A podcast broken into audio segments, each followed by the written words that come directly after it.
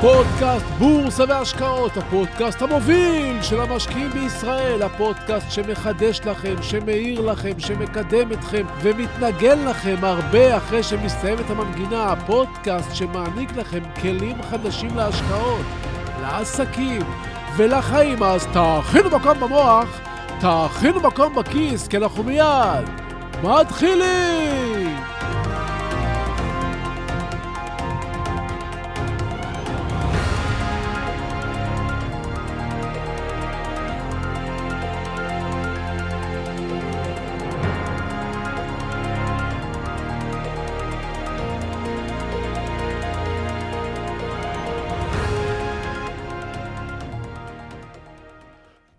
עמדנו על ענפי העץ המסועפים. עצים גדולים שבורחו בענפים עבים הם גן עדן לילדים שאוהבים חופש. בקיץ החם של שנות ה-70, בית על העץ היה מקום טוב לברוח אליו. צל, קצת רוח והרבה הרפתקאות. מול העץ הענק שישבנו בין ענפיו, עמד עץ נוסף בן אותו גיל. ממש במרחק כשלושה מטרים הם ניטעו לפני שנים רבות. מצד ימין ומצד שמאל לשער כניסה לבית פרטי ליד הבניין שגרתי בו. למי יש אומץ לקפוץ מעץ לעץ? נזרקה שאלה באוויר, והתחלנו לדון בינינו לבין עצמנו אם זה אפשרי. מי שיצליח לקפוץ מעץ לעץ, יזכה מיד בתואר אמיץ. זה היה אחד התארים הכי נחשקים שהיית יכול לזכות בהם בקרב חבורת הנערים ילדים של אז. כל אחד מאיתנו עשה בליבו חישובים. האם הוא יכול או לא? זה נראה קרוב, אבל אף אחד מאיתנו לא עשה את זה בעבר. אז לא באמת יכולנו להעריך האם זה אפשרי. היי, מה קורה? שאל עמוס שהגיע עכשיו וטיפס על העץ אלינו. שואלים למי יש אומץ לקפוץ לעץ השני, עניתי לו. זוזו, זוזו, ענה עמוס, ועוד לפני שהחל את תהליך עיבוד הנתונים של ניהול הסיכוי-סיכון שלו, הוא לקח תנופה, קפץ, כמעט הצליח, אבל נחת על האדמה בחבטה חזקה. בום! מכאן הכל היה מהיר. בכי, אמבולנס, התקהלות, ואחרי כמה שעות עמוס כבר חזר מבית חולים עם גבס על כל הרגל וקביים. זה ניהול סיכונים גרוע. סצנה נוספת. זה השבוע השני שאנחנו שוכבים בשדה מול הבית של השכנים החדשים והעשירים שהגיעו לשכונה. כלבים. מי לא אוהב כלבים? זה לא כמו היום שאתה יכול לרכוש כלב מכל סוג שהוא, או לגשת לאמץ כלב מאחת העמותות. כשהייתי ילד, כלב זה דבר שהיית מוצא. היית מסתובב בשכונה, רואה איזה כלב משוטט, שורק לו, אם הוא מתקרב ויש חיבור ביניכם, אתה מלטף אותו, אחרי זמן מה קושר לו חבל על הצוואר, ויש לך כלב, בדרך כלל בשם רקסי, או גיבור, או קינג. אם זו הייתה כלבה, קראו לה ליידי. אבל השכנים החדשים והעשירים שהגיעו לפה הביאו משהו שובר שוויון. גור של רועה גרמני נקי, עם אוזניים זקופות, עמידה אצילית, יפה כמו שלא ראינו עד אז. אחד מהחברים החליט שהכלב הזה יהיה שלו ויהי מה, והוא חייב לקחת אותו. ככה מצאנו את עצמנו שוכבים כבר שבועיים בשדה. מתצפתים, והחבר מתכנן איך הוא ייכנס ויביא את הכלב. שבועיים הוא רק דיבר ותכנן, ובעיקר פחד. ואנחנו, החברים שלו, שכבנו לצידו בשדה ונתנו עצות. כאילו שהיה לנו משהו יותר טוב לעשות בחופש הגדול של פעם.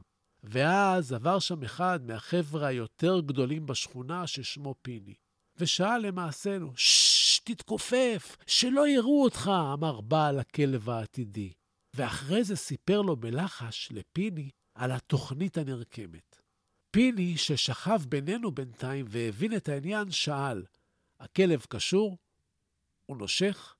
הבעלים בבית, השער נעול, פיני קיבל תשובות שליליות לכל שאלותיו. הכלב היה גור, לא קשור, בעליו עבדו בבקרים, והשער של החצר היה פתוח. פיני קם, הלך והביא את הכלב. ככה, פשוט, מול עינינו המשתאות, שבועיים אנחנו כבר מתגרדים בשדה מכל החרקים, מתכננים ובעיקר מפחדים, וזה בא, טיק טק, גומר עניין. נעתקה נשימתנו. זה היה ניהול סיכונים טוב של פיני, ופחות של החבר שלקח את הכלב הביתה והחזיר אותו בערב עם אבא שלו, שהבין שהילד גנב כלב. שלום וברוכים הבאים לפודקאסט בורסה והשקעות, הפודקאסט המוביל של המשקיעים בישראל. והיום נדבר על ניהול סיכונים, נדבר על השקעות, רעיונות וכמובן עוד דברים נהדרים. אז תהיו ממוקדים, תכינו מקום במוח, תכינו מקום בכיס, כי אנחנו מיד ממשיכים!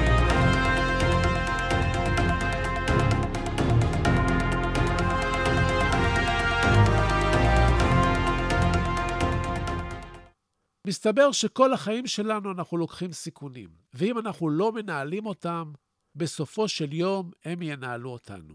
עם רגל שבורה, או עם חשבון בנק שבור, אז למה שלא נלמד איך עושים את זה נכון? אז היום נדבר על ניהול סיכונים. ניהול סיכונים נשמע למשקיע הפרטי כמו איזושהי מערכת מתוחכמת וחשבונאית, מסובכת ומפחידה, נכון? אבל האמת שזה בכלל לא ככה. ניהול סיכונים זה משהו שאנחנו צריכים כל יום, ואנחנו עושים כל יום. רק צריכים לעשות את זה יותר טוב ויותר חכם. אדם עובד 40 שנה במקום עבודה מסוים כשכיר. הוא מרוויח פחות מ-10,000 שקלים. הוא נשאר במקום העבודה שלו למרות שהוא רוצה להרוויח יותר, לחיות ברווחה גדולה יותר ולהיות מסוגל להעניק לילדיו עתיד טוב יותר.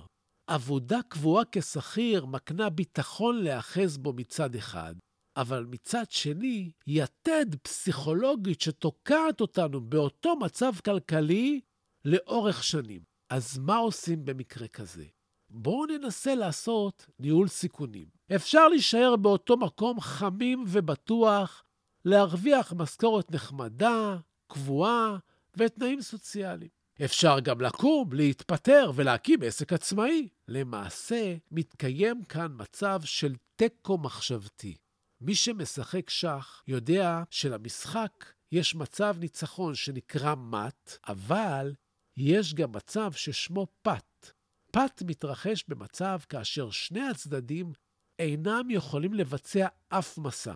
זה מצב בו הצדדים נמלטים מהפסד ונמנעים מניצחון. המצב הזה הוא קיפאון אינסופי, תיקו.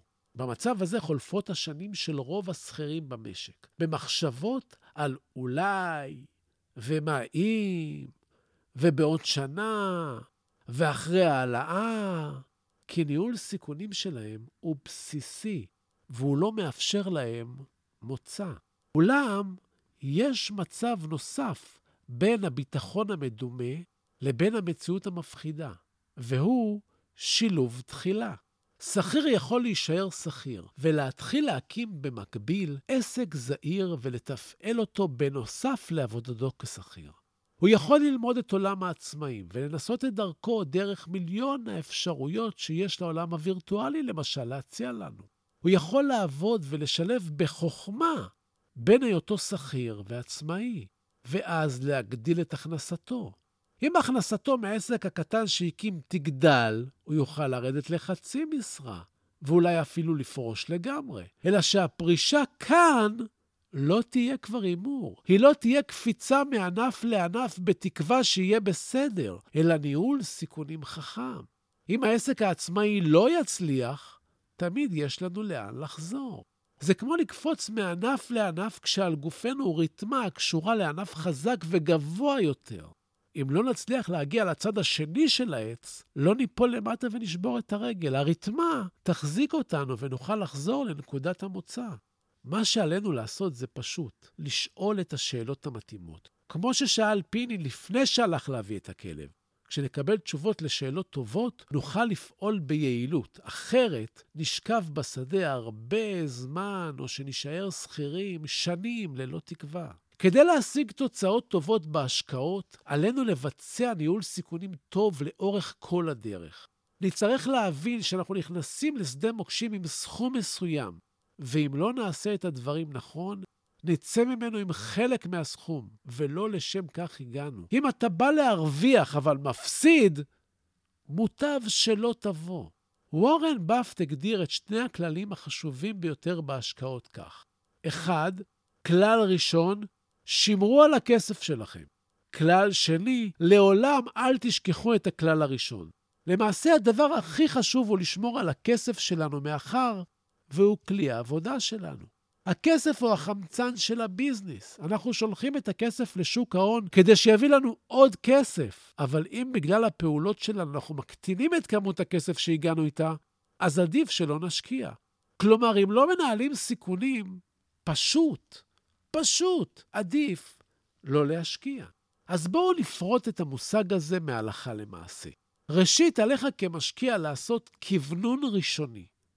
אם לא תדע לאן אתה רוצה להגיע, לא תדע באיזה שביל לבחור. אם אתה משקיע מזה זמן בשוק ההון, אבל תגיד לי, האם שאלת את עצמך לכמה זמן פנוי הכסף שאני משקיע? כלומר, משקיע שיש לו 100 אלף שקלים שצריך לשלם חשבון תשלום לדירה בעוד חודש, למשל, לא דומה למשקיע שיש לו 100,000 שקלים שהם כסף לטווח ארוך שהוא לא צריך בקרוב. בכל אחד מהמקרים האלה, צורת ההשקעה, מרכיב ההשקעה והכוחות הפסיכולוגיים הפועלים על המשקיע הם שונים. הסיכון בהשקעה של כל אחת משתי הדוגמאות שונות לחלוטין. בעוד משקיע שצריך את הכסף בעוד חודש, יהיה בסך הכל מהמר. אם הוא ישקיע עכשיו את הכסף בשוק המניות, ולא משנה אם הוא חיובי או שלילי, הוא מהמר. לעומת משקיע לטווח ארוך, השקעה כזאת יכולה להיות מוגדרת חכמה. אתם מבינים את זה? מכאן אני מגיע לשאלה השנייה שעל המשקיע לשאול את עצמו. מה יקרה אם השקעתו תרד למשל ב-20%? לאדם אחד זה יהיה סביל, ולאחר זה עשוי להיות רע מאוד, יגרום טרדה וימנע ממנו שינה. משקיע שניגש להשקעה חייב לבדוק עם עצמו, ראשית, את התסריט הרע ביותר שיוכל לעמוד בו, ומכאן לגזור את נקודת הקצה שיהיה מוכן לסכן. אפשר לעשות הרבה כסף בבורסה, אבל גם להפסיד הרבה ומהר, ובעיקר בהתחלה. לקבל מכה ברגל זה סביל, אבל לשבור אותה, זו כבר בעיה אחרת. אנחנו מגיעים לשוק ההון כדי לשפר את מצבנו ולא כדי להרע אותו. אז בואו נשים לעצמנו גבולות מראש, כדי שלא נמצא את עצמנו במצב שאנחנו לא רוצים להיות. מכאן גם נגזור לעצמנו את מידת הסיכון. במסכת בבא מציע כתוב, לעולם ישליש אדם מעותיו. שליש בקרקע, שליש בפרקמיטה, שליש תחת ידו. רצו חכמינו לומר דבר מאוד פשוט, פיזור סיכונים. המסכת אומרת, שליש בנדל"ן, שליש במסחר, שליש במזומן. ניהול סיכונים טוב הוא לא לשים את כל הכסף בסל אחד. כלומר, בעולם שלנו לא להכניס את כל הכסף שיש לכם בבורסה, וגם את החלק שנכנס לבורסה לגוון. לא לקנות מניה אחת, אלא לקנות כמה מניות. וגם את הכמה הללו, הן צריכות להיות מתחומים שונים. לקנות דלתא איירליינס, יונייטד איירליינס ואל על, זה לא פיזור. גם לקנות מניות של קרוזים, תעופה ובתי מלון זה לא פיזור, כי התחומים הללו מושפעים מאותה נקודת חולשה. כלומר, לפזר בתחומים שונים, מעולמות שונים, על פי הבנתכם. זה יכול להיות בנקים, טכנולוגיה, רפואה, רכב, ענן, בינה מלאכותית, נדל"ן, ביטוח, בנקים וכל תחום אחר. הבנתם את כוונתי. מעבר לזה, ניתן לפזר את ההשקעות גם מבחינה גיאוגרפית. היום בעידן האינטרנט נוכל להשקיע בהודו, בסין, בברזיל, בארצות הברית, בישראל, ביפן, בווייטנאם, והכול בהתאם לסיכויים ולסיכונים שמתפתחים בכל אזור. כלל נוסף הוא כניסה איטית. לא פעם משקיע שומע על השקעה חדשה שהולכת לעשות מהלך גדול. הוא מרגיש בהילות להיכנס עכשיו ומהר והרבה, לפני שיפספס את הרכבת. אז קודם כל, שתדעו, שמניה טובה תהיה כזו גם מחר, ותהיה כזו גם בעוד שבוע, ותהיה כזאת בעוד חודש, וגם בעוד שנה. אם לא, היא פשוט לא מניה טובה. לכן אין בהילות. עקבתם, בדקתם, חקרתם, החלטתם שאתם רוצים להשקיע, תקנו קצת. עד שליש מהכמות שחשבתם להכניס לשם. המניה יורדת? אולי שגיתם. חכו, אל תיכנסו, תראו מה קורה. המניה עולה? המחזורים עולים? חכו כמה ימים, תראו שמדובר במגמה, ואז תשקלו להשקיע עוד מנה. בשיטת המנות אתם לא נכנסים all in ומתפללים, אלא עוברים מתיאוריה למעשה, כלומר מחשיבה להשקעה בחוכמה. המניה עלתה חזק, אתם רוצים למכור, מפחדים להפסיד את מה שכבר הרווחתם? תמכרו שוב במנות. תנהלו את פעולות הקנייה והמכירה שלכם בחוכמה. ככה תוכלו למקסם רווחים ולמזער הפסדים. נמשיך? השוק עולה ועולה ושובר שיאים. מרגישים שייתכן שעלינו גבוה מדי? מפחדים ממימוש? כשהשוק שובר שיא, תשקלו לקנות תעודת סל הפוכה לשוק. לפעמים תעודות סל ממונפות הפוכות לשוק יכולות לתת לכם מעין ביטוח למצב. כשהשוק חוזר אחורה, הרווחתם קצת בתעודות, הפסדתם קצת בתיק. ביטוח, אתם יודעים איך זה. שימו לב אבל שתעודות סל ממונפות נשחקות. הן בנויות מאופציות. יש כאן פרמיה כמו בביטוח. תיקחו את זה בחשבון. יש עוד כלים לביטוח, כמו אופציות ושורטים, אבל אלה מסובכים למי שלא מבין ואפילו מסוכנים למי שלא ממש מיומן. אז תיזהרו, תלמדו היטב לפני כל פעולה. אל תמהרו. לפעמים צעד חכם בניהול סיכונים הוא פיצול תיק השקעות. משקיע שמחזיק למשל תיק של 3 מיליון שקלים, יכול לתת מחצית ממנו לבית השקעות אחד, ובמחצית השנייה לפעול בעצמו. ובכך הוא מקטין סיכונים לטעות שלו, אם וכאשר תתרחש כזו בקשר לראיית השוק שלו. ניתן לתת גם מיליון שקל לבית השקעות אחד, מיליון לבית השקעות שני, ומיליון אחד לפעילות עצמית. הסכומים האלה הם רק לצורך הדוגמה, וכל אחד כמובן בהתאם לכיסו. יש המון שכל בפיצול השקעות לגורם נוסף, שרואה את העולם בדרך אחרת, בעל כלים אחרים ומקורות מידע אחרים וניסיון אחר. נקודה שתעזור לנו לחדד את ההבנה היא, ככל שמשך ההשקעה קצר יותר, הסיכון שלכם עולה.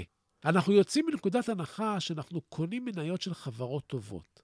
הסיכוי שתרוויחו כסף במניה שקניתם ליום אחד או לשבוע אחד קטן משמעותית ממניה טובה שתחזיקו לפרקי זמן ארוכים של חודשים ושנים. שוק ההון תזזיתי, גם חברות מעולות לא עולות בקו ישר. תביטו על הגרף של המניה. תמיד יהיו בגרף שיני מסור. גם כשהמגמה למעלה, יהיו ימים של ירידות. לכן הניסיון לתזמן את השוק בקנייה לטווח קצר יהיה מסוכן מהשקעה לטווח ארוך. זו גם הסיבה שחלק לא מבוטל מסוחרי היום מפסידים כסף. תפנימו את טווח הזמן. גורם הזמן הוא חשוב מאוד. סיכון נוסף הוא סיכון של תחום ספציפי. ישנם תחומים מסוכנים יותר, ישנם תחומים מסוכנים פחות. ישנם תחומים שהם הלהיט התורן שבהם אולי הראשונים מרוויחים, אבל כל האחרים שבאים אחרי זה מפסידים. ניהול סיכונים נכון בהשקעה בשוק ההון הוא היכולת שלך למפות את הסקטורים המסוכנים ולא להיכנס אליהם. אני למשל לא אוהב תחומים מבוססים על מלחמות של מחיר, כמו חברות תעופה. אנשים יטוסו מישראל לניו יורק בחברה הזולה ביותר, ולא משנה לה אם זה אל על, בריטיש איירווייז או טורקיה איירליין. אני גם לא אוהב את תחום הקנאביס הרפואי, או תחום פיתוחי התרופות, שם אנחנו ניזונים מהודעות מתוחכמות של חברות התרופות, אבל יודעים אם יש מוצר או לא רק אחרי אישור ה-FDA. ואז המניה יורדת ב-80%, או שהיא עולה. כשאתה מסמן לעצמך לאילו סקטורים אתה לא נכנס, ואולי גם מנמק אותם לעצמך, אתה ממזער מראש את היכולת להפסיד. אשראי. אשראי הוא נושא חשוב מאוד בתחום ההשקעות. כסף שלווית כדי להשקיע בשוק ההון מייצר לך את האפשרות להפסיד את מה שאין לך.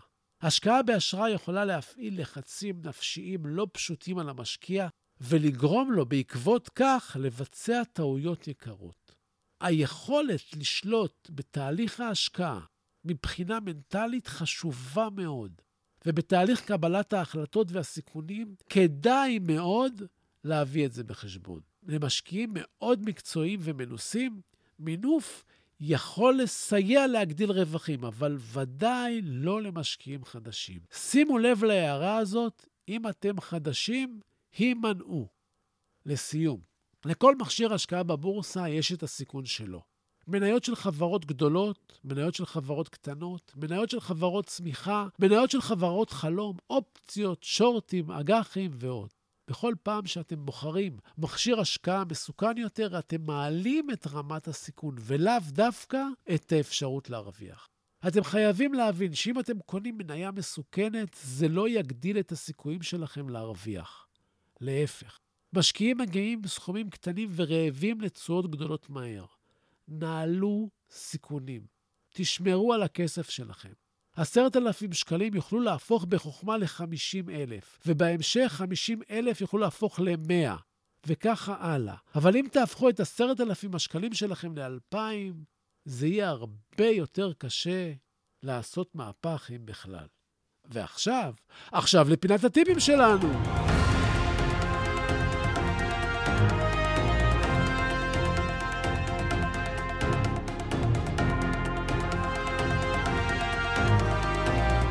האויב הגדול של המשקיע מצוי בתוכו. זה התחום היחיד בעולם שאתה האויב הכי גדול של עצמך. הכסף בשוק ההון עף באוויר בתוך בועה, והמשקיע מפריע לעצמו לתפוס אותו. בכל שנה יוצאים בעולם אלפי ספרים חדשים ובהם תובנות ישנות, והם זוכים לביקורות מופלאות. בכל שנה יוצאים קורסים חדשים שמשדרים דברים ישנים וזוכים להשתתפות רבה. מדוע? כי אנחנו לומדים, מבינים, אבל לא מיישמים. לאכול בריא, להתאמן, לקרוא בכל יום עשרה עמודים, לשפר את החלק המנטלי שלי, ועוד ועוד ועוד. אתם קוראים, לומדים, אבל לא מיישמים. זה כמו להגיע למים, לשתות, אבל לא לבלוע. שימו לב היכן זה תופס אתכם, מתי אתם שולפים החלטת השקעה מבלי לבדוק מספיק את הנייר ומבלי לנהל סיכונים. תהיו ערניים כשאתם קופצים מעץ לעץ, תדאגו שזה אפשרי ותוודאו שיש לכם רתמת בטיחות. אם לא, פשוט אל תקפצו. עמוס שבר את רגלו בגלל זה. אז זהו לנו להיום. ובסיום, אני שב ומציין, כי אין במה שאני אומר המלצה מקצועית או ייעוץ מקצועי. את אלה תמיד כדאי לקבל מיועץ מוסמך עם רישיון. לי אין. אני רק משתף אתכם במה שאני חושב. המניות שאני מדבר עליהן כאן, אתם צריכים לדעת, אני לפעמים קונה מהם, לפעמים מוכר מהם. אני אף פעם לא מנסה לכוון אתכם לבצע פעולה כלשהי, אלא רק לגרום לכם, נכון, לחשוב, לחשוב, לחשוב, ותודה. תודה על התגובות החמות, תודה על השיתופים, תודה על הלייקים. תמשיכו, תפיצו, וככה אנחנו גדלים ביחד. תודה להילה ברגמן, שעורכת, מהירה ומפיקה את הפודקאסט הזה. אחרת לא היינו נשמעים. ועד לפגישה הבאה שלנו אתם מוזמנים לשמור איתי על קשר, לבקר באתר שלי, סודות.co.il, לשלוח לי מייל, צביקה שטרודל, סודות.co.il, לחפש אותי באינסטגרם, סודות, קו תחתון בורסה באנגלית, הרבה דברים מעניינים. תגיבו, תשאלו, תעלו נושאים, אני חוזר. לכל אחד ואחת מכם, אני מבקש, סבלו שאהבתם, תשלחו את הפודקאסט לעוד חברים. כן, עוד מאזינים לפודקאסט, תעשו השתדלות, תפיצו. תודה רבה שהאזנתם לי, בשורות טובות ותתעשרו בקרוב!